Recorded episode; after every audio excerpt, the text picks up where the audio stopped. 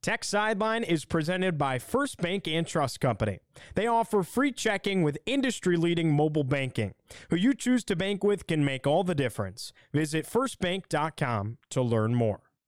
What's going on, Hokie Nation? Happy Monday morning. We got the whole crew on set. It's been a very eventful week for Virginia Tech men's and women's basketball. We're going to talk a little bit of football as well. It's all coming up on episode 342 of the Tech Sideline podcast, and it starts right now.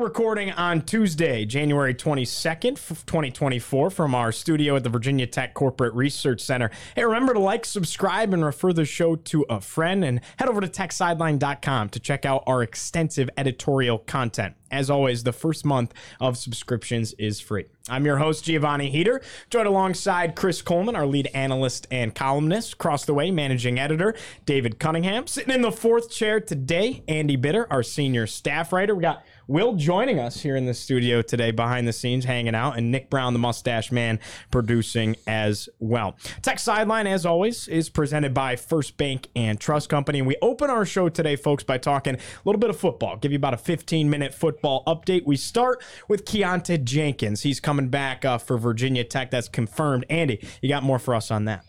He's back. That's the news. I, I mean, I, I, I think uh, it was sort of trending that way for a while. He didn't make some announcement. I just asked about it last week. I'm like, you know, school started. They're, they've reconvened for practice. Is this guy back? And they're like, yeah, uh, he's back. Clayton Frady is not. He's moved on to, to past football.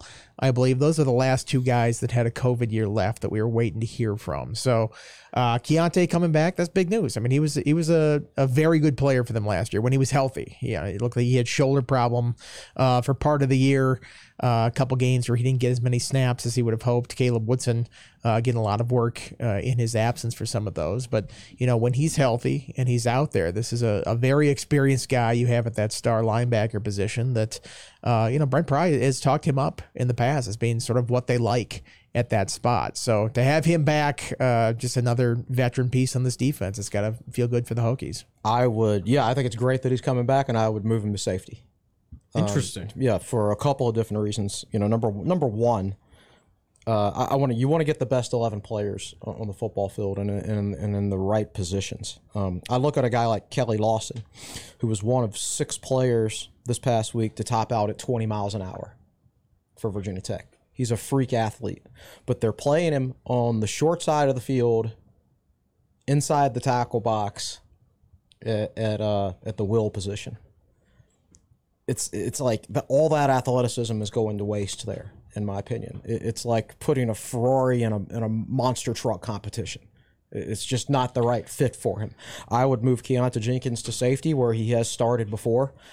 Where if he wants to make the NFL, that's his best opportunity. And then I would move Lawson to star, get him that athleticism on the wide side of the field where he can make a bigger impact. That's Chris, what I, I- would try this spring. I want to piggyback off that. By the way, nice shirt. Thank Uh, you. Like that. I like that. Um, I want to piggyback off that. Ask you what goes into that. Does he have to lose a little bit of weight in order to make that that transition, or is it a, a pretty easy fix? Oh, I think I mean if he's already t- if he's his weight now is 220 to 225 and he's still topping out at 20 miles an hour, which is one of the six fastest speeds on the team. He doesn't need to lose any weight.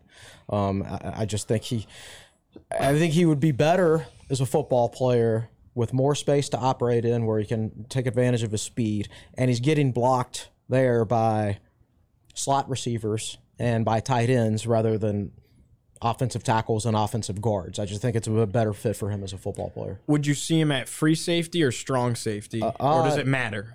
You know, he's played obviously as the, as the uh, star linebacker on the wide side of the field, so he's used to playing on the wide side of the field, at you know, which is the same side the free safety plays on. I, I think that's up up for up for competition this spring. Uh, Tech has a bunch of guys who have played strong safety but you know Nasir Peoples is gone. Who's going to play free safety?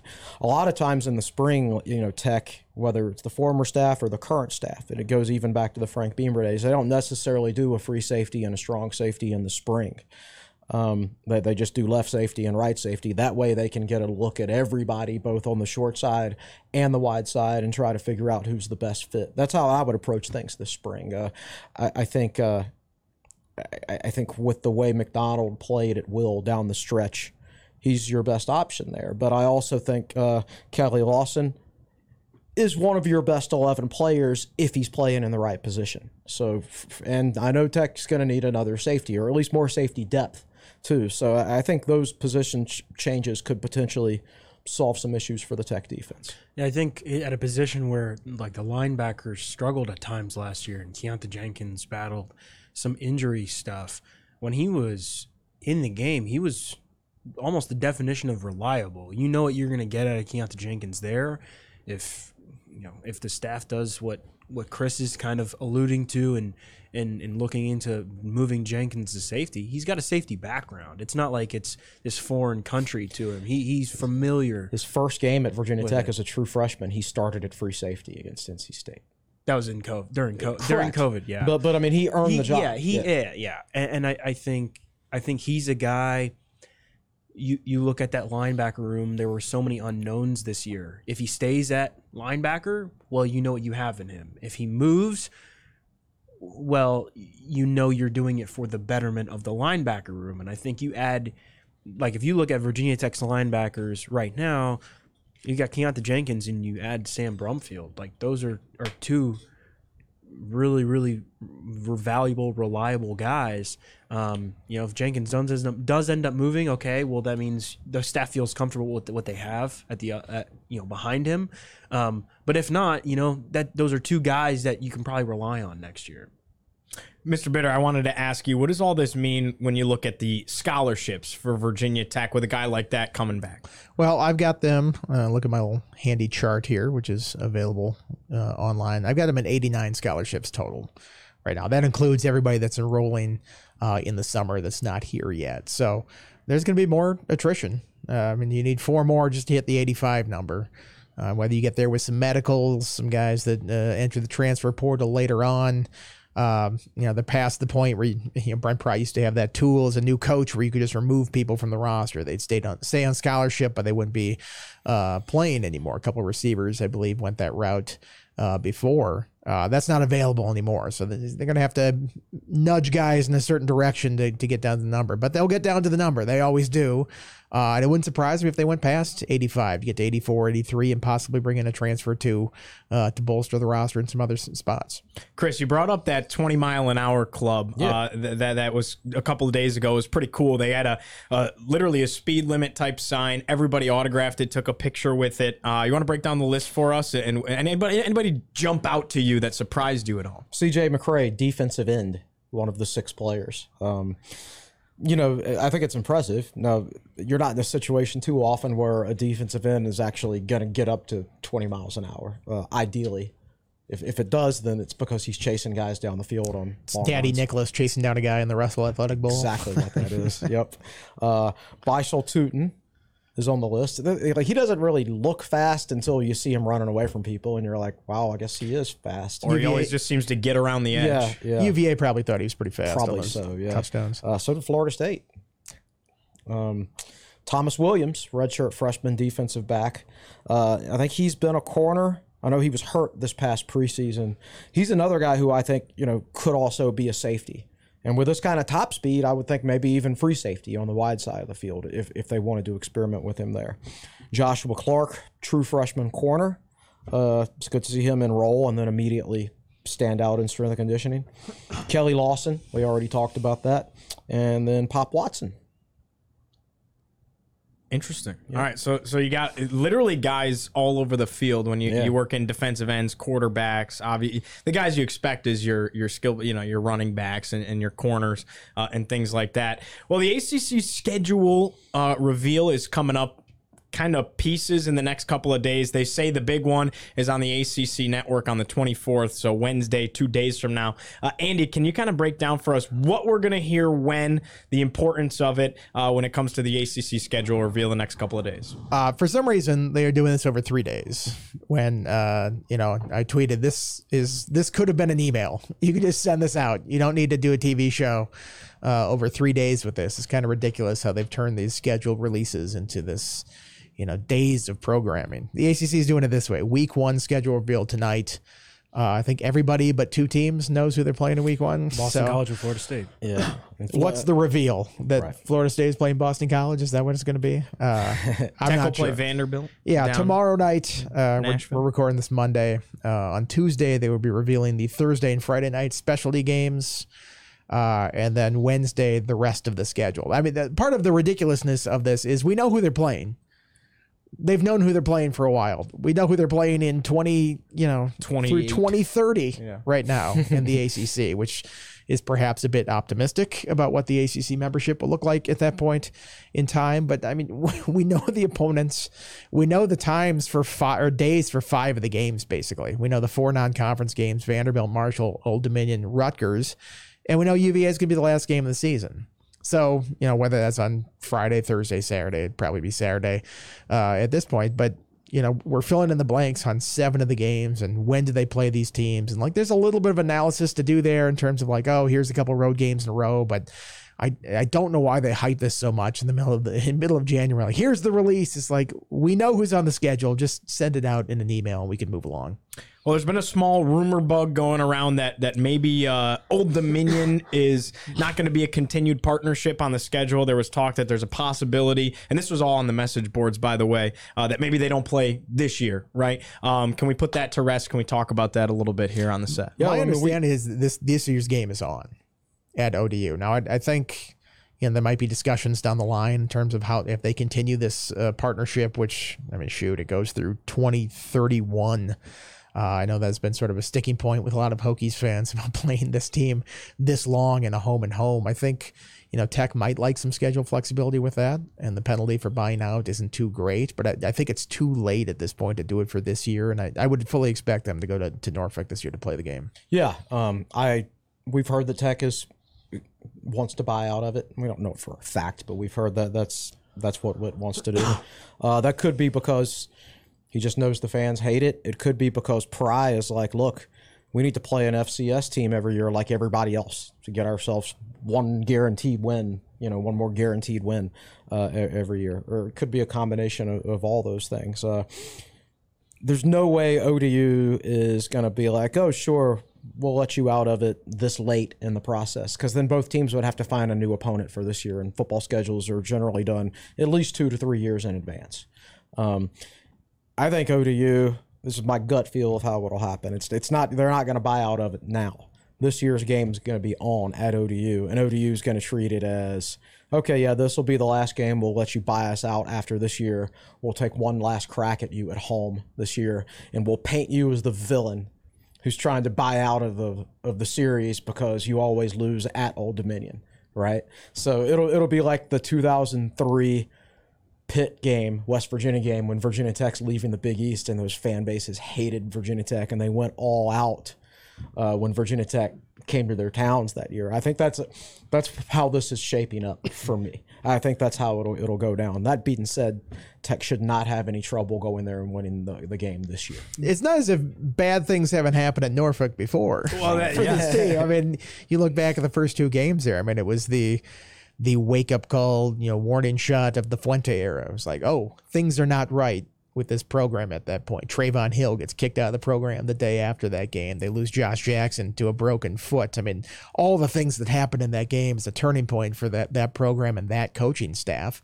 And then the last time they go down there, Brent Pry's debut, they lose the game. They get burglarized at halftime in their locker room. I mean, it's Stuck in an elevator. yeah, yeah, stuck in the elevator. I mean, all the things. Connor Blumrick ran into a fan coming off the field, oh, gave a little something extra there. I mean, that. everything about that, about this series, is just been disastrous for Virginia Tech. In And like, wait- 2018, David and- Cunningham got an unsportsmanlike flag on the sideline. don't don't- don't forget. I mean, don't forget about the the like the snap. The The, Oh yeah, yeah, the over Keystone head. Cops snap. Yeah. uh, yeah, I mean, it just everything has gone wrong for this program when they've gone down there. And you look at the series, and, and you can kind of see why Virginia Tech would want out of it. It's like, what is the upside of this? You go down there and lose, and people make fun of you for it forever. You go down there and win, you'd be like, well, you're supposed to win. You're you're playing ODU. It's like, okay, well, what is the upside to this? And I know people say, oh, visibility and recruiting. It's like, is it really that big of a deal? Every game is on TV at this point. You're down there. Like I, I don't feel like it's as, as big of a deal from a, uh visibility standpoint as, as people might make it out to be. So, uh, and there are other interesting games that you could play instead, and this gives you a little more flexibility to go out and find some. So, uh, you know, the series has perhaps run its course. I don't think it's run its course in terms of this is the last time we'll, we'll they'll play the game, but uh, I think there's probably some thoughts within the athletic department that, hey, there are other games out there that you could go pursue if you get out of this. What, what, when are we going to see Tech play JMU? Is that is that something that we could cook It's up? on the schedule 2026. There we go. There we go. Yeah. There's the answer right there. Well, we're making excellent time, gentlemen, and uh, I commend you for that. Uh, anything else on football before we move on to some men's hoops talk? I don't think so. We're just waiting on the schedule to come out. And Could have been an email. yeah. Could Yeah, have been. Could have been. I an mean, even. so ridiculous. They're trying to pump up this ACC show at four o'clock. It's like, come tune in. It's like, really, just put it out. Just you know what it- I will tweet say? It. I You will can tweet say it these they, days. they should be spending their time talking about their like the basketball right now. Like Andy Andy said earlier, like, oh, I didn't realize there were there are seven ACC women's basketball teams in the top twenty five. Like, this is a good basketball conference, especially on the women's side. They've got a great men's basketball matchup. I believe it's tonight. Um, I don't think it's on. I think it's on ESPN. It's Carolina Wake. Like Car- Carolina is like a top ten team in the country, as is Duke. Like they should be talking about basketball, but instead they're going to spend three days talking about this football schedule that doesn't happen until the fall. Listen, we all know that football pays the bills, and that, that's just how it rolls, uh, especially in the world of, of television. Um, well, we do move on to men's basketball now. Uh, we will tell everybody, though, we're going to have a show here Thursday morning, early Thursday morning. We're going to get here, uh, and we're going to talk our thoughts on the uh, Virginia Tech football schedule when we know everything. So definitely be on the lookout for that. These guys are going to have articles throughout the week, uh, is my understanding as well, uh, talking all after about we, the football after we schedule. say how ridiculous just the schedule reveal is, it's like we're going to dedicate a whole podcast. Yeah. to talk. So, We're gonna plug our hypocrites, though. all of us, right here. Yeah, no doubt about it. Yeah, we are uh, we are doing a, its own dedicated podcast, so that there is some there is some humor in that. Nevertheless, well, Virginia Tech men's basketball, you got a tough loss and you got a big win, uh, and the win really is colossal. But first, we'll talk about the loss. Uh, it was Wednesday on the road in Charlottesville. Man, you hate losing at JPJ. The Hokies haven't won there since 2018. 65-57, the final score. Sean Pedulla leads the way in that one with 18 points, but it just felt like Tech never really found their footing offensively.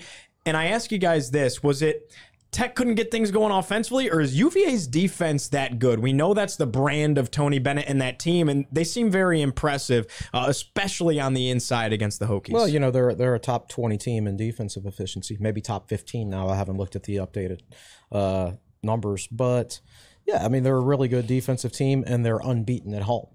So if you 14. 14. There you go. 14th in adjusted defensive efficiency. Uh, so I think if you'd told me at the start of last week that Virginia Tech would split two road games against Virginia and NC State, I would have taken it. Uh, yeah, I mean, I would take that any week. If you play two road games, I say you and you say yeah, you can win one of them. I'd be like, I'll take it right now. That, that's how hard road games are to win.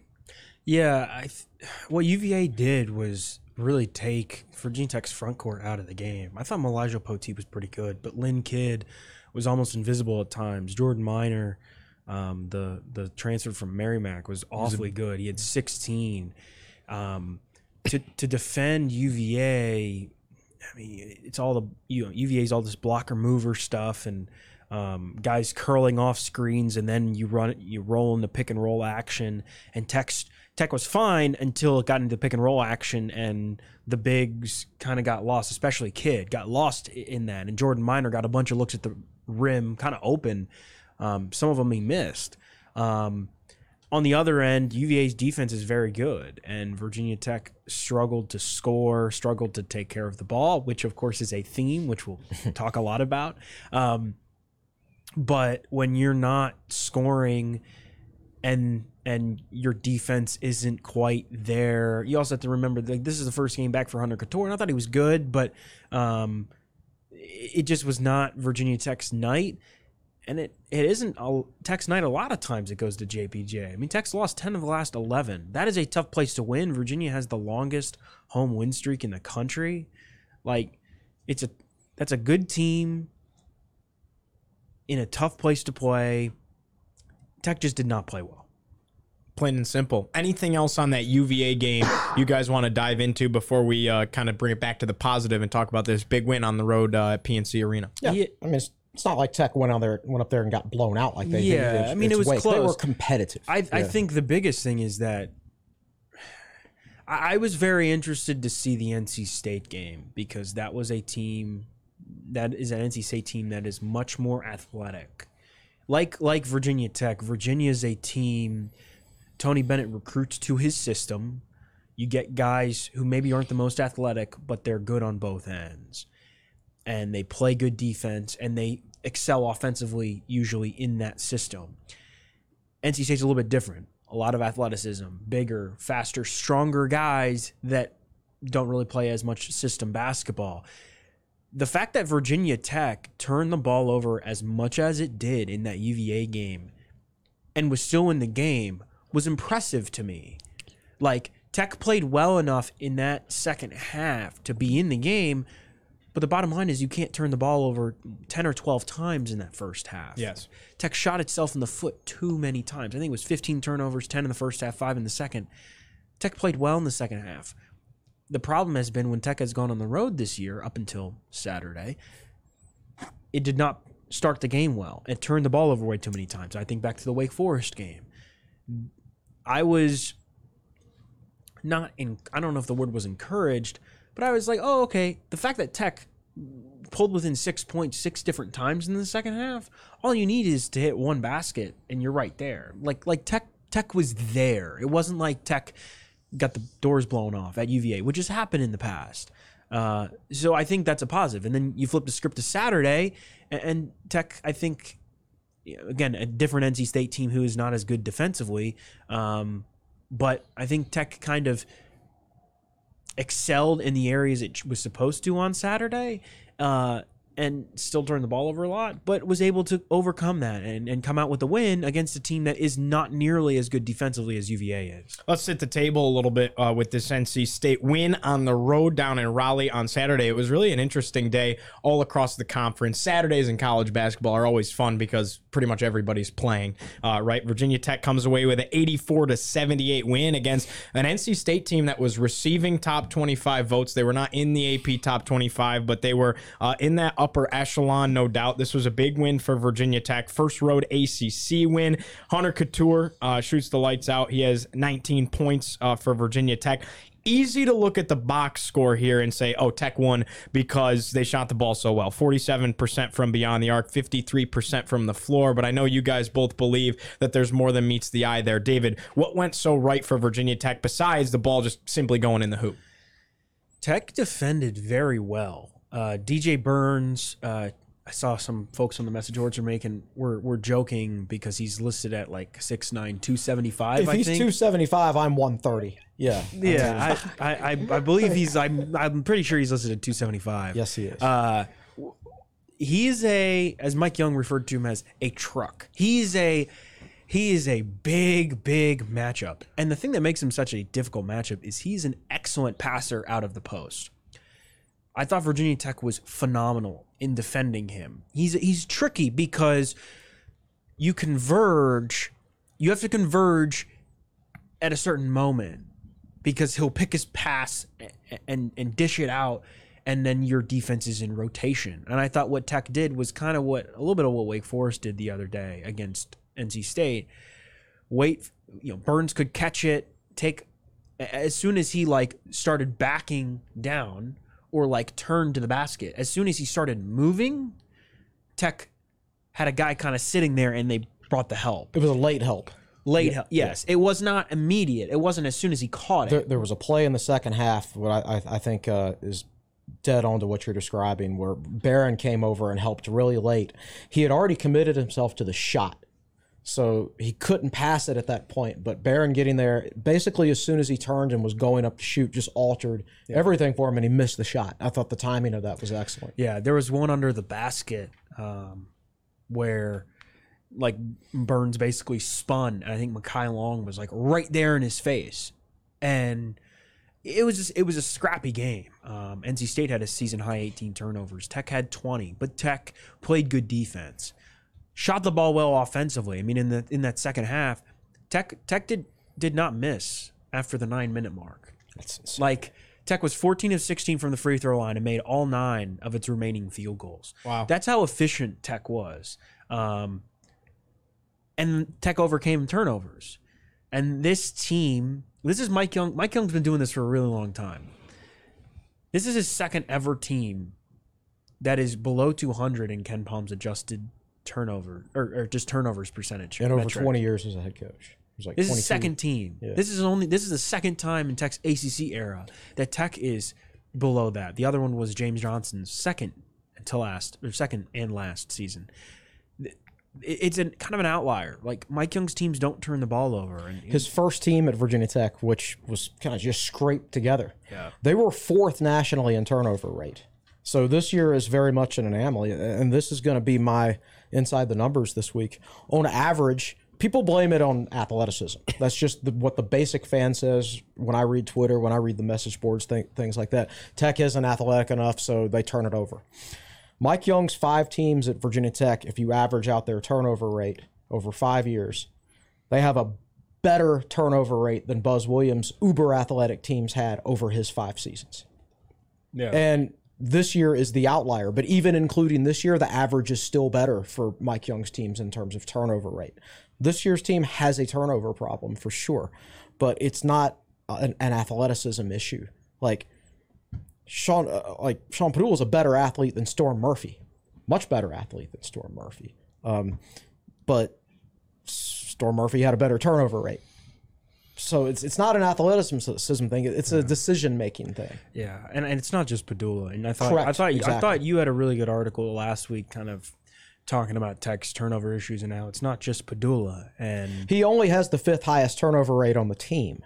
There are four players ahead of him in turnover rate. I know he now he has the overall the most number of turnovers because the ball's in his hands more than anybody else. Yeah. But uh, this this is a this has been a team wide issue. Yeah. Um I I think this this team like I think the NC State game and, and the Hokies were up one, I believe at halftime, despite 12 first half turnovers.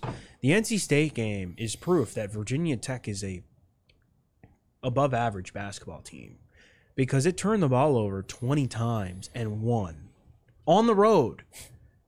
You have to do a lot of things right to be able to do that. You have to you have to shoot well, defend well, like a bunch of other things well to even be have the opportunity. And Tech won by by 6. Yeah. Like to win comfort a little comfortably on the road when you turn the ball over. Like that I think in my opinion that shows that that Tech is a an above average team just got to figure out the turnovers. Right. Just got to figure it out. And and um, you know, Mike Young was on the AC teleconference this, this morning and talked about uh, just how he needs to get Pedulla off the ball a little bit more. I think MJ Collins, who uh, in my opinion is playing better basketball, he's defending pretty well. He's moving the ball. Uh, he's been. I thought he was big against NC State as being a secondary ball handler, being able to relieve some stress from Pedulla because NC State's pressing the entire game. Um, getting Pedulla off the ball, I think that will make the tur- overall turnovers go down if the other guys can hang on to it. And I think that's the trick. Uh, Across the board, Tech has not turned the ball over, or has not been able to take care of the ball well. Um, but if Tech can do that, like, and again, Mike Young's team don't turn it over. A- And I, Mike was on Tech Talk Live and uh, talking. He he used said the same thing after the NC State game.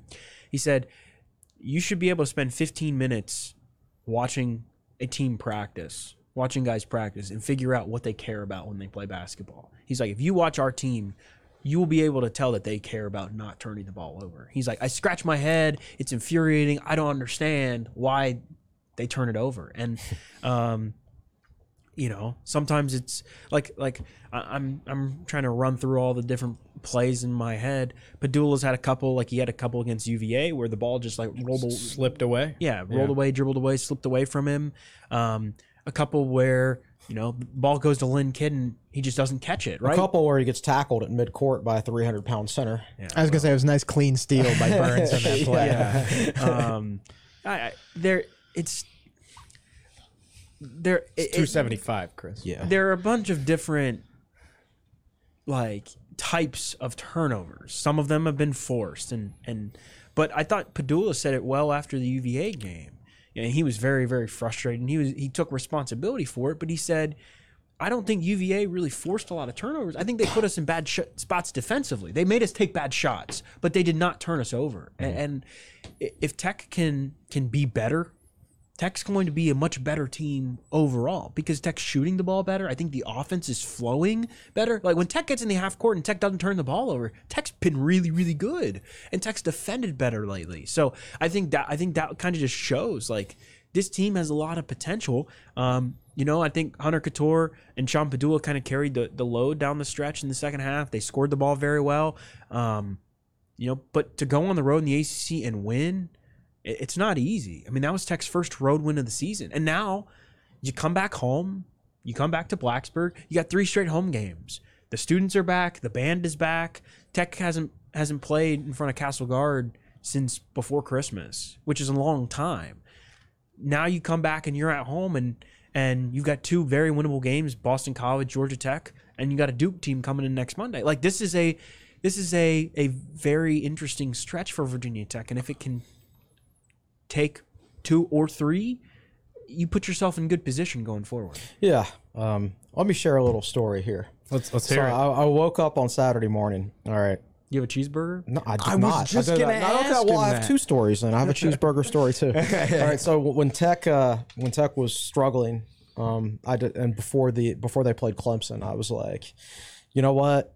I'll see if I can start the cheeseburger streak again. So uh, where did I go? I went to Bull and Bones, and I got a cheeseburger before that game, and and they won. So I'm like, all right, cheeseburger streak started again. And then I had a cheeseburger before the Miami game and they lost. So I tried to just start the cheeseburger streak again. Andy, I'm not even sure. I you think know you just wanted cheeseburgers. It sounds do like, like you're just looking for excuses to buy Well, cheeseburgers. th- there was a, there was a point where they won like 12 games in a row when I ate a cheeseburger before. Oh, the game. well. and that was the ACC Direct title. correlation. That was There's the no ACC other That was the ACC title stretch. There you go. The whole ACC tournament, I had a cheeseburger. I think several other people had uh, Yeah. different superstitions. I think Clark Rulin kept going to Taco Bell or Yes, something like did. It was Taco like, Bell. God bless your colon for driving them through this, this ACC tournament run. Here. but uh, all right, so the the story I was really going to tell, like you remember the Florida State game two years ago, where you went into that game and you're like, Tech has no chance to win this game. You did that feel like I actually woke up on Saturday morning and I'm like, this feels vaguely weird. Like it- the team doesn't have a very good record. You're on the road against a team that on paper you don't match up well against. That I was like, you know what? We'll probably win just because, right? And I had that thought.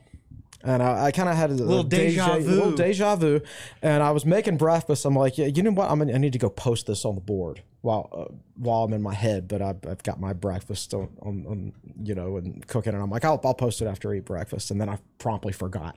Um, but yeah, I, I had a weird feeling Saturday morning when I woke up after feeling the whole week like Tech was going to lose. I woke up on Saturday morning and I thought they were going to win. It's just very strange Weird. feeling, but that's what happened. Yeah. Hopefully, hopefully it's like two years ago, and and you start winning, rolling off a bunch of wins. I, now. I think the biggest thing is Virginia Tech is three and four instead of you look at the last couple of years, Virginia Tech was like one and 6 and mm-hmm. two and five. Like and they've got two quad one wins right now. That's going to fluctuate because Boise's like right exactly but fiftieth. but you look at Virginia, Virginia Tech's two, two the last two ACC wins, Clemson, if Clemson plays better, that's a quadrant 1 win. NC State, if NC State plays well, that's a quadrant 1 win. Mm-hmm. Tho- those are your two, two of your three ACC wins. Those Yeah. are th- that's important, right? And we talk about in the past couple of years, the ACC wasn't good enough. Like you didn't get quadrant one wins. Like Virginia Tech has two of them now in the first of, of its first three wins, and, and I think if if Tech, it's going to be very interesting because Tech might not be able to reach twenty wins, But if Tech can get to 18, 19 and stack up a bunch of Q1s, It's got to be a bunch now. you Yeah. put yourself in that conversation. And, and I, th- I think it really all depends. Bo- Boise State has to continue to play well. Uh, Iowa State obviously is going to be a Q1 win. Um, but like Tech's resume is not bad. Right. Tech just, it's just not, not for an 11 win team, they've got the best resume you could ask for for an 11 Yes. win 11 win team Yes. right now. Uh, it's a shame Cattoor missed the Miami game because you know the 12 and 6 sounds a lot better than 11 and 7 and 4 and 3 in the ACC sounds a lot better than 3 and 4 Yeah. especially with these this home stretch coming up. Uh, now you got Boston College and uh, You got to win that. Uh, yeah, it's- and, and all right, Georgia Tech, no, too. No, you know, uh, normally you'd be like, okay, Boston College at home. Tech is better than Boston College, but also Mike Young's never beaten Boston College. oh, oddly enough, five. crazy. Yeah, it's not like BC's putting a bunch of super teams out there on the court either. No, no, no. To, to preview Boston College just for a brief sec. Quinten Post, they're, Mm. Uh, feels like he's been there for forever. yeah, he's he's very good. He can step out, shoot the three. He's good down low. He and Grant Basile went toe to toe last year. Quite a good post player. Huh. Uh, Played him twice last year, right? uh, yeah, the the one in Boston, Cattoor didn't play, and then uh, BC barely beat- beat Tech barely twice, eked right? out. Yeah. Um, this is a game Virginia Tech should win, but again, it's it's gonna. Boston College is very good offensively, not as good defensively. Virginia Tech comes out and defends like it did, disciplined. It's gonna like. Th- This team has been better defensively most of the year. If it comes out and plays good defense against Boston College, it'll win. I, I mean, I think that's a point we have to bring up because we talked about all in the preseason. This team has to be better defensively. I think they were what 139th in adjusted defensive efficiency last season, something like that. Uh, They're 46th right now, and 46 with all those turnovers, right? Like they've given up a number of points off turnovers this year. Their basic half court defense, I, I would say, would probably be top 40 in defensive efficiency if, if they could throw out the turnover disparity. Uh, I think they've made massive improvements on, on that end of the court. It's not always perfect. I, I think they could have done better there against UVA, for example, but uh, they're playing good enough defense to make the NCAA tournament. Yeah. Um, the issue is turnovers. turnovers. Yep. yeah. And consistently, like there's some days where you know you, you can't miss, and then there's other days uh, like that UVA game where helps, you can't buy one. It helps where you when you make Yeah. hundred percent of your shots over nine minutes. Yeah, well, and I think that's tough because it's like that's a stretch against a really good defense. Um, Tech Tech didn't exactly like like what what what plagues Tech is over the final 15 minutes of the first half at Virginia. Tech had three field goals. You can't hmm. like you can't sustain games like hmm. that. You you can't end the first half with 18 points and really 15 because Cattoor hit a, a, a pretty much buzzer beating three to give him 18 before the break. I mean, it's very difficult to win a game that way. The fact that Tech was in that, like the fact that that game was an eight point game and it was that close after Virginia Tech had the first half struggles it did, like, I think that shows that the team is figuring it out. And, and here's the other thing. I, I joked with maybe it was you after the game at the, UVA game, Gio, but like I fully expect when Virginia comes to Cassell in a couple weeks for Big Monday, I fully expect Tech to, to win and and win by eight to ten points because Tech is very good at home. UVA is not very good on the road, and Cassell will be rocking and because Tech UVA. won't. And Tech, it, it's very unlikely that Tech will make three field goals in 15 minutes again, right? Like, you, and I think, and I think these two games this past week were games where Virginia Tech really learns about itself. You learn about yourself. You learn about how you how you stick together defensively. Because I think teams the last couple of years, like if Tech if Tech is two and five, this is a completely different conversation. If mm-hmm. Tech does not beat NC State. Yeah. But Tech is in a much better spot. Tech went on the road and was able to kind of bounce back from a road loss. Went on the road like that. That takes a lot of credit. That that takes a lot of lot to overcome. It takes a lot of guys sticking together um, to turn the ball over that much. Like Tech's in a much better spot. Two win, two games this week. Tuesday, Boston College, nine o'clock. Ugh. Uh, Saturday against Georgia Tech.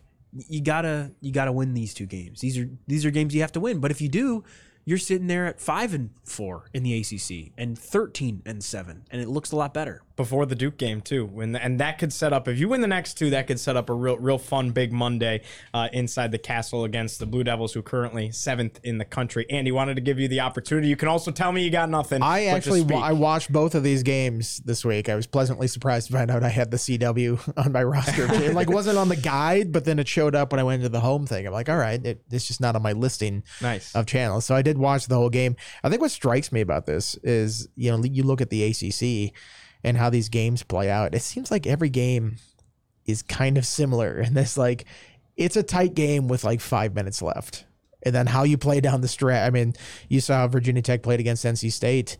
They they really you know open it up there with like four or five stops in a row, and then their Cattoor's hitting baskets. Pedulla, uh, you know, got it going offensively at the right time there at the tail end. They pull away for a comfortable win there. Maybe a little less comfortable than they wanted to be in the, the final minutes with how they played there, but seems like every game that they play in, Miami, Florida State, uh, you know, Virginia wasn't exactly a blowout, but it wasn't like it wasn't tight, but it, like five points max lead or something like that. Every game is tight.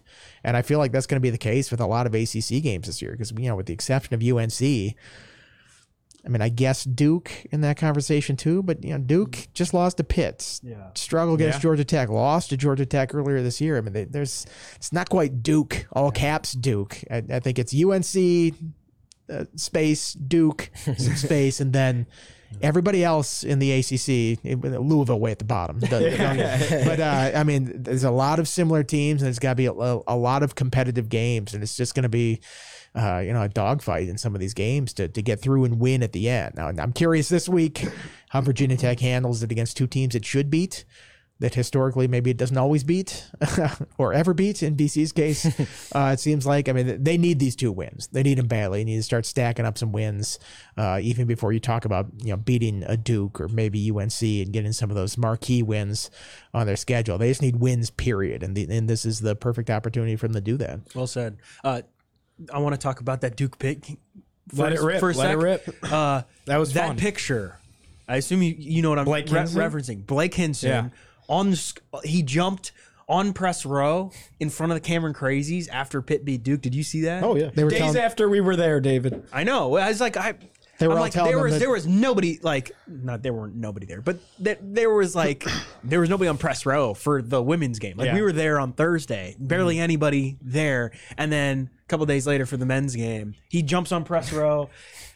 First of all, that is not like it's like as wide as like this arm of the chair. Like it's Oh, not yeah. very wide, and he's like standing on. it. I'm like, oh my god, he's gonna fall. But like that was awesome, and the the number of like double birds he was getting. No like, doubt. Oh, it'll be one of the iconic certainly telling me it pictures was in the number his- one in, in their hearts out there. of all the iconic pictures in the history of Pitt basketball.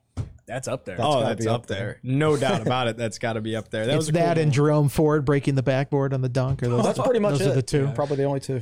Yeah. Well- Well, I think that uh, puts a little bit of a, close of the book here on our uh, men's basketball conversation. Again, it's a big week. Boston College coming up on uh, Tuesday. That's tomorrow. And then Saturday against Georgia Tech before they turn right around and play top 10 Duke inside Cassell for big Monday, uh, a week from today. As always, Tech Sideline is presented by First Bank and Trust Company. As our presenting sponsor, First Bank and Trust Company's support has been invaluable to TSL, helping us to bring you all the great content across all of our platforms. Who you choose to bank with can make all the difference. Bank with First Bank and Trust Company. Visit firstbank.com to learn more. Oh boy, let's unpack what's going on in the world of women's basketball. And we start the headliner injuries for Virginia Tech. Georgia Amore goes down in the second half uh, against the Duke Blue Devils. Hokies ended up uh, falling on the road down in Durham. Then Kayla King goes out late in the ball game uh, against Clemson just yesterday. Hokies bounce back. They beat Clemson. It wasn't necessarily easy throughout, uh, but they do end up pulling away towards the end in the second half uh, in front of a pretty good crowd in Cassell. But the the really thing that stands out here, Tech and injuries are a part of it. Loses back to back games for the first time since 2021, 2022 when they lost in the ACC tournament semifinal and then got upset uh, by 12 seed Florida Gulf Coast in the NCAA tournament. Yeah, that Duke is a good team. Uh, again, there are seven ranked ACC women's basketball teams. Um, D- Duke is a very good team, and Duke is not one of them, which kind of just tells you about the state of, of the ACC. And on, on Sunday, Virginia had not won a road game in the ACC yet, went down and upset Florida State. Like like this league is is very good top to bottom. Um, and I think that showed a little bit on Sunday when when Tech uh, took them a little bit of time to pull away from Clemson. Um, yeah, that loss at Duke, Gio, you and I were both there. Um, Duke is a physical, physical team, and, it was honestly a kind of a mirror, a little bit of a mirror game, kind of deja vu back to last year's Duke game. Um, Elizabeth Kitley was better.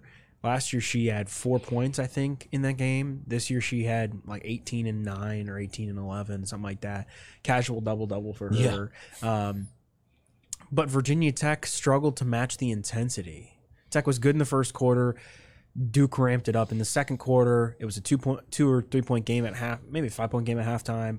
Duke comes out, punches Tech in the mouth with an 8-0 run. All of a sudden, Duke's leading. Georgia Amore goes down with an injury. It's a three point game. Duke pulls away. It just, just not just a tough, tough game. And I, I thought on Sunday, listening to uh, Elizabeth Kitley and Matilda Eck, who talked to us after the game, they spoke about how they did not react well after Georgia Amore went down after that game. She was elbowed in the head. She did not play against Clemson. She was not in the building. That snapped a 101 game starting streak, the third longest in program history. She had started or played in every single game since stepping on campus in since in spring of 2020. Like she's an integral part of what Kenny Brooks has built. And when she went down against Duke, Tech kind of looked lost and uh, did not finish that game well. Against Clemson, Kayla King goes down, uh, and Virginia Tech ends up winning that game. And Kayla King it appears to be okay. She did not have it looked like a knee thing, or Kenny Brooks said it was a knee thing, um, but she did not have a like it wrapped her ice or anything. So I think that that bodes well. Uh, Kenny Brooks said Georgia Amore is like is day to day. You know, she got elbowed in the head, uh, kind of just taking it one day at a time. Um, but she's progressing well. But Gio, I thought the biggest thing was when Kayla King went down, Virginia Tech like did not skip a beat. And, and I know it's a little bit different when it's your point guard versus um, your shooting guard, but Kayla King is is a very important piece to this group as well. And how the team responded, Kenny Brooks said he walked over to check on Kayla King on one end of the floor, walked back to the huddle, and Liz Kitley's presence, her voice, her leadership, kind of just bringing the team together. They were focused on what they had to do, and I think that's a learning opportunity. Tech, I, I was very interested to see how Tech battled against the adversity. It was going to face adversity with Georgia, with not having Georgia Amore. It did. Played two freshman point guards. Did not necessarily play clean basketball. Had 20 turnovers. Uh, I'm getting to cover a lot of turnover Yeah, you are. lately. Um, but it overcame it. It played good defense. Second half, it shot like 65% and and um and, and really buckled down. I thought it got contributions from everybody. Everybody kind of stepped up and Kenny Brooks said he told his players, don't try to be Georgia Amore. Just be the best versions of yourself. I think I think Tech got that. Elizabeth Kitley casually had 31. I think. Casually. Casually. And she broke the Cassell record for field goals in a game. know, yeah. Which is so Wow, really? Yeah, With 15. 15. Wow. But it, it went so Her, like her under the record table. is 17 in, in other games. You're right. that was at George Washington. Yeah, in tw- in uh, 2021. Yeah, nice, nice pull. Uh, yeah, I, I think this was a game that Virginia Tech kind of needed. How I was very curious to see how Tech responded.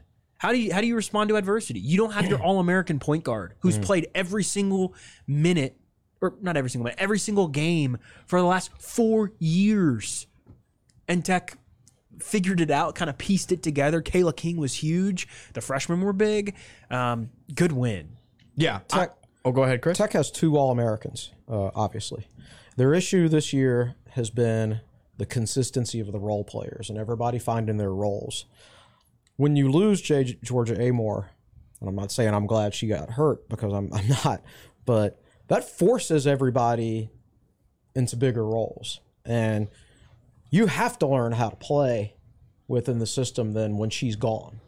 And you can get guilty even you know subconsciously of when you're playing with two you know elite players like that you can get guilty of ball watching and just uh, waiting for them to make a play, right? Well, if one of them's not out there, you know, it, it's got to be different. So I, I think te- I te- I think Tech has an opportunity to be a better team because they lost her for a game.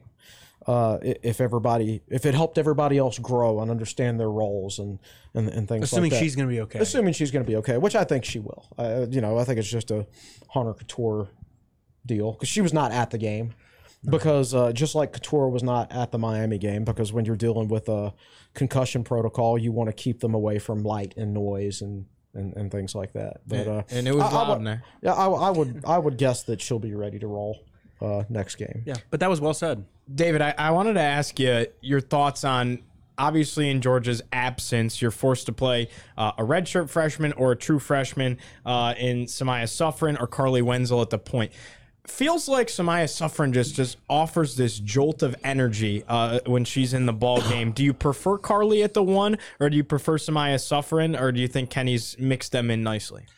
I, I think the biggest thing is you have to have players that can handle the ball. It doesn't matter who it is. And uh, Samyah Suffren, I think I'm I, I'm I'm surprised. Like looking back on it, surprised that that she didn't get more run in some of those early ACC games because yeah, you know, and I know Tech was some of them were very very close, but then she comes out and plays the final 17 minutes at Duke.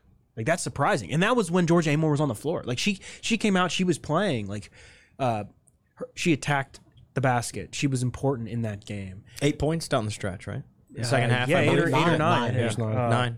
She was important, and then she comes out in this game, and you know you're gonna have to play her. And I thought Carleigh Wenzel was was pretty good at ti- uh, at times in this game. I think both of them were. They had nine combined turnovers, There's but- that. but they had eight combined assists, and I think you saw a lot of the bright spots, uh, especially in that especially in that second half. Um, I think I think you I think if you leave them out there for too long, both of them to like you know leave one out for too long or the other out for too long, the, a, a mistake will will add up eventually. Just because they're young, they're freshmen, they they they are still getting used to it, but. I- liked how Carleigh Wenzel responded yesterday. She made some very silly plays, and then in the second second half, late in the fourth quarter, I think she made some beautiful passes. She had one where she zipped it down to Liz Kitley, easy layup, and like those are the plays.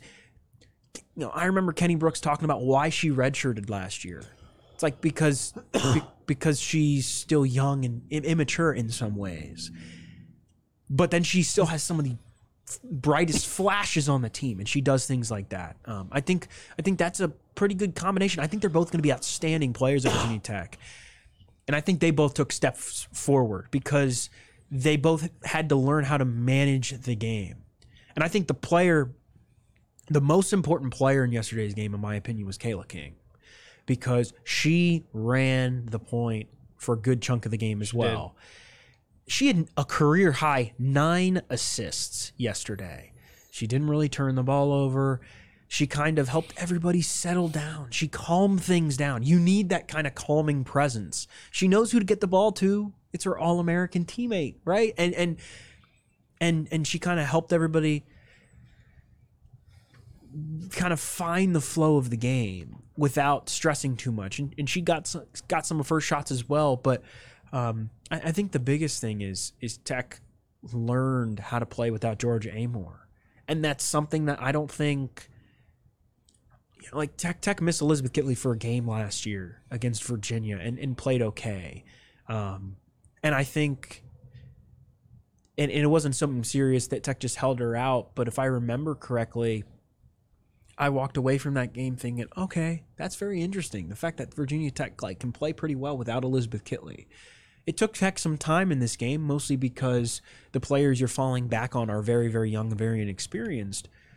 But to be able to come out with a win, and I think the you know playing in, in front of 6,400 people in Cassell Coliseum helped that's a that's a big step forward. I think everybody took a big step forward because they had to move the ball. They couldn't rely on Georgia just just to create. They had to move it.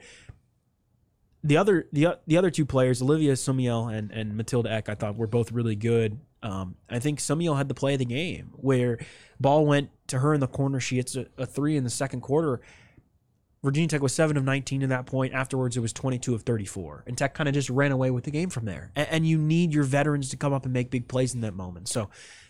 I know I kind of got off, got off track No, a no, tiny no, bit. no. Kind of tried to Not at encapsulate everybody, but I, but I think it was a good win. I'll tell you what I like. Is I like it. Virginia Tech is using their version of the Twin Towers a little bit. It's like Yeah. David Strack. Robinson and Tim Duncan in the game. Clara at the same Strack and time. Elizabeth Yeah, Kelly? Uh-huh. That, that is a fun lineup to, to watch for sure. Um, what did you think about one? I, I I wanted to say I like watching Wenzel off the ball when when Suffren or King were running the point, and and Wenzel has the opportunity. She had a nice play where she got it on an extra in the corner, and then she had a baseline drive, and just her ability to move off the ball and get herself open, then set things up there. I thought she did nicely at the two. Uh, Carys Baker only four minutes. Did that surprise you at all, David? Because she's played a big role. I mean, she was huge in that NC State game. Hit a couple of threes, two big rebounds. Were you surprised at all? To only see four yeah, minutes. I think I think that this is a game where you kind of ride the hot hand. Like I think and I think that's kind of what Kenny Brooks has done a lot this year. You ride the hot hand. You kind of let let everybody play a little bit, but if if you've got players that are making shots and players that are not, and play, players that are moving the ball and players that are not, um, I don't think there's anything specifically against Carys because she's shown that she can she can play well. Um, but I think he needed Kayla King on the floor and he wanted multiple ball handlers on the floor. And I think it was all about breaking Clemson's 2-3 zone and and and who he thought was going to be most effective. And Carys is effective when she's knocking down threes, but you have to also have to think on the other end. Okay, well, what is the best matchup defensively? Um, I think at times there there was a point in that game yesterday where Tech went Olivia Sumiel at the three, Clara Strack at the four, and Elizabeth Kitley at the five. That's a very big lineup. Um, and I believe it was Matilda Eck, who's you know not small at all. I mean, she's pretty she's pretty uh, big for a, a, a wing.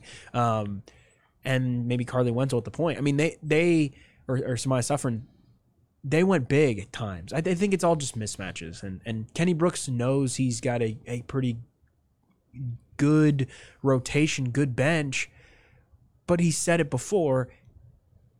Part of the game, part part of this game for him now is he doesn't know who's going to step up on any given night.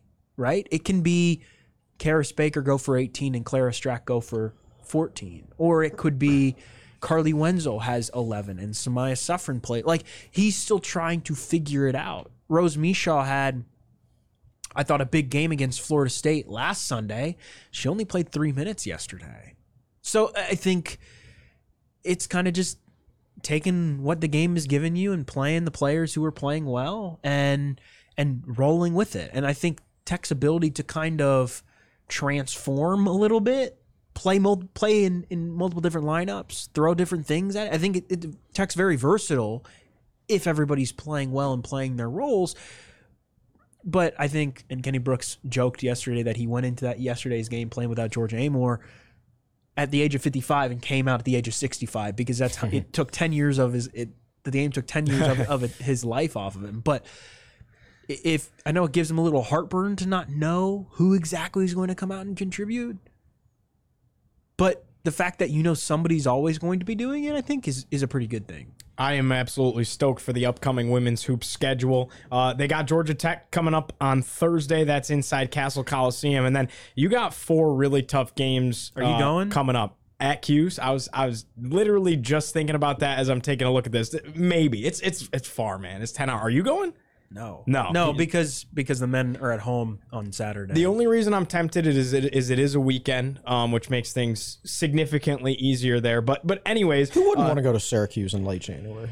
Yeah, Sounds you know, picturesque. I mean, it, it'd be nice to my mo- it would be a nice surprise to see my mom. I, I think she would probably cry if I just knocked on the front door. It's not going to be much of a surprise now, Gio. yeah, which I honestly I don't think she watches. to, to be honest, but uh, but anyway, uh, you got Georgia Tech. Then you're at Cuse. Don't don't kill the messenger, but Cuse is good. They have not lost a home Deja- game this okay, year. fair. Dyaisha Fair is Dyaisha Fair legit. is- They just beat Florida State in the dome. I mean, Florida State's good. it's hard to play in the dome Well, they uh, Florida State's a good team, and Cuse just beat them. So um, they're on. They're they're they're looking good this year. Uh, Virginia coming up inside Cassell. Then you got at number twenty three North Carolina. Then you got at number four NC State. I mean, that's a gauntlet right there. So so it's shaping up to be a fun but but very enduring uh, couple of weeks here for Virginia Tech women's hoops. Yeah, and I think you know, right now you got Georgia Tech on Thursday. Georgia Tech's a, a team kind of in the middle of the pack of the ACC. Then you go to Syracuse. You're going to need Georgia Amore at Syracuse. Dyaisha Fair is the real deal. She just eclipsed 3,000. What was it? 3,000? I believe. I believe. Uh, l- let me fact check that. You you should know this off the top of your head, Mr. Syracuse. Uh, listen, listen, dude. It, it, people in Syracuse, it's actually very unfortunate, do not care about women's basketball. They get like 200 fans there, which is why when I came here, I was like, wow, this is really cool how the support for, and this has made me a women's hoops fan. So I I did not grow up following Saw you in the Cuse front women's row the other basketball. day. Yeah, you know, decided to enjoy the game as a fan. You know, it was a good time. Josh Allen jersey didn't work out. Didn't yes. work out so hot. Eh, That was a tough one uh, yesterday. But uh, it- wh- what you, are you fact checking over there? David? 3,000 career points. Yeah. There we go. Yeah. She's pretty good. Uh, I just I shout out Donna Ditota. I went to her t- Twitter page because I knew she had tweeted about it. Um, yeah, no, I Syracuse is good. Virginia, you get them in Cassell. Um, uh, Tech goes to UVA the last game of the regular season, uh, but then Carolina and NC State back to back. I mean, and like like again in this league, like you can't just not prepare for Georgia Tech. You can't just not prepare for Virginia. Um, but uh, I, like where Tech sits right now. Um, they, they've been- they've been playing good. They've been playing fun basketball, and, and I think, yeah, they they didn't play well against Duke, but I think they needed to learn from it. Like, and I don't mean just the Amoore injury, but I think of the Duke game last year. They had to kind of uh, learn from playing a good Duke team and understanding. Okay, Duke's going to defend. Duke's going to be really, really physical. We have to.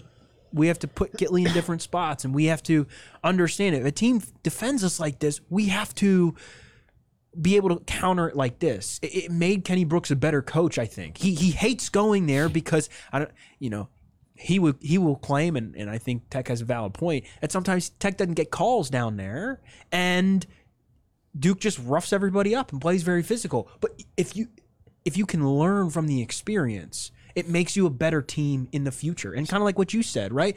Learning how to play without Georgia Amoore. Assuming Georgia's fine and she'll be back soon, I, I think that's a positive because that's not something you get to do every day, right? I think I think the way Elizabeth Kitley played, the way Elizabeth Kitley carried herself yesterday was was really big, and um, you know helps when you have an, an all, another All American to complement uh, the other one. Three out of Tech's next five uh, opponents are all ranked in the top 25 because Syracuse just got ranked number 22. So three out of the next five opponents Yeah. are top Syr- 25 Syracuse, teams. Carolina, NC State. Yep. They're all good. It's gonna be it's gonna be a fun couple of weeks. Andy, you got anything on women's hoops for us? in the Uh, fourth yeah, check? Liz Kitley's pretty good. yeah. like I, I don't want to you know state the obvious here, but you look at these last six games 27 and 12 27 and 12 31 and 11 30 and 12 18 and 10 and the duke loss uh, 31 and 8 it's just such sustained excellence that it's almost taken for granted at this point. We, like we talked a lot in this whole podcast about uh, what are these other players do and how they can contribute? And i mean she's like the the center of the solar system on this team. I mean she's incredible and just such a, a constant great threat on this team that i mean how many years running now that she's been doing this here? I mean, it's, it's just incredible to watch her. And I, you know, I think uh, you know you talk about uh, role players and how they step up, and Georgia coming back. I mean, where how far this team goes in the postseason, I think it'll be interesting to see how Kitley elevates her game and how she handles you know, physical play when they come after her. I think that was something you saw last year in the Final Four when you know LSU put a lot of bodies on her. Then that became an issue there. But I mean, she's been playing incredible lately, and you know, no surprise. But I think sometimes it gets lost in the shuffle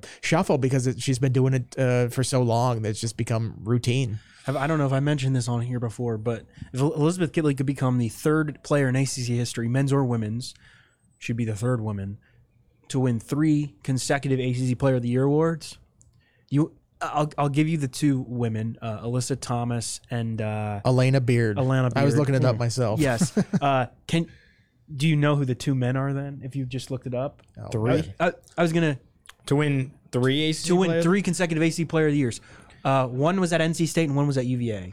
David, David Thompson, Thompson. and Ralph Sampson. Yeah, Yes. Sampson Did you makes look it up? sense. I didn't look that Oh, okay, up, but cool. Yeah. they're pretty good Yeah, players. I mean, so like, that's the company she would join. That's the pace she's on. Like she is. That's back in men's basketball when guys didn't go pro after one good season. Right, exactly. she That'll is- never happen again for me. She is elite. Like like soak it in, enjoy it. Yeah, like, imagine having 18 and 10 and it's considered an off game. Imagine being I that know, good like- that 18 and 10 is an off That game. that that That's is why it's funny. crazy. Kenny Brooks was asked about it yesterday and was just like, you know, she comes out here and has 31 and and she's asking me what more she can do. and for a lot of players that's like a career high. Mm-hmm. And that was that's like her third 30 point game in the last 2 weeks. Well, it's shaping up to be a fun couple of weeks here for Virginia Tech men's and women's basketball. Stay tuned. We're going to have a show on Thursday talking about this uh, Virginia Tech football schedule. What else is coming up on TSL this week, fellas, before we uh, turn the audience loose? I'm going to do an inside the numbers on comparing turnover rates from the Mike Young era to the Buzz Williams era. I'll do that tomorrow. I've already compiled the numbers. I've just got to write it. Looking forward to it. Um, then obviously, uh, we'll do a schedule column later on the week, which is always one of my favorite things to do. I, for me, I, I hope I hope Virginia Tech gets Clemson as early as possible. I, th- I think you know you play Rutgers at home. We already know that they'll they'll, they'll be solid. Um, and then if you can play Clemson early, like the first couple of ACC games, like you'll know exactly who you are as a football team pretty early if you can get Clemson early on the ACC slate, as opposed to this past year when you didn't really know who Tech was until well into the second half of the season. What's coming up for anybody else this week? Basketball stuff. I'll have a Boston College preview later today. The women have Georgia Tech on Thursday, so I like we're we're busy, man. It's uh basketball Tuesday in Cassell, Tuesday, Thursday, Saturday, Monday, Thursday. We're not all busy. There's not a lot of football going on. Schedule stuff. I actually might help out David with the uh, the Duke game next Monday. We'll see about that. But right. uh, you know, I got some recruiting stuff in terms of. Uh, I always take a historical look back five years ago, see how those recruiting classes because we always talk. You know, everybody signs and everybody's "Oh, this guy's gonna be a star. This guy's gonna be a star. And then you get get the five years out and you go, not all of them were stars. There's always like a third that make it, a third that are sort of middling, and a third that kind of wash out. So And then you beat out Delaware State for players, and they become exactly. NFL guys. You know, yeah. yeah. Nobody saw Dorian Strong being the the All American type, or and Christian Darrisaw Darrisaw. being the All American type. But uh, I, I like looking back at those and just kind of seeing where these guys ended up, and it's it's even more interesting in the transfer portal era with all the opportunities they have uh, post tech. Sweet. And uh, Nick Brown's putting together uh, an article this week of top 25 mustaches in Virginia Tech athletics history. So be on the lookout for The that. one, and one more thing that I don't want to, to get lost in the shuffle because they were off this week, but Virginia Tech wrestling is back at home on, on Friday too. Jack Brizendine is going to chat with uh, Tony Robie and some of the some of the I think or maybe some of the players this week, and he'll have a, a preview on that. And that's another home event, so a lot of stuff going on outside of football, I guess. Folks, and it's crazy to say, but you got uh, baseball, softball, women's lacrosse right around the All right corner around the already. corner. And Nick really should write that article, or at least do a, a, a YouTube short on it, because we've got all the old media guides dating back to the '80s in the office. You can flip through them, and dude, all those dudes had mustaches back then. It looked crazy. Nice. Yeah, Sounds You like had a Bud Foster, project. Bud Foster with a mustache. Foster. Steiny had a mustache. did have a mustache. Mike Gentry had a mustache. Oh, yeah. had Still great one. does. They'll just Yeah. like melt your face off. You just look at it. It's like, okay, I'll just start doing push-ups in your presence. That's how good your mustache is. There we go. There we go. What is your what is your fellow's ability to grow stashes? Like, None. have you ever even given? I it grew a, a beard in the pandemic, and I was surprised that I did it somewhat well. You just recently changed that as your profile picture, right? On Twitter.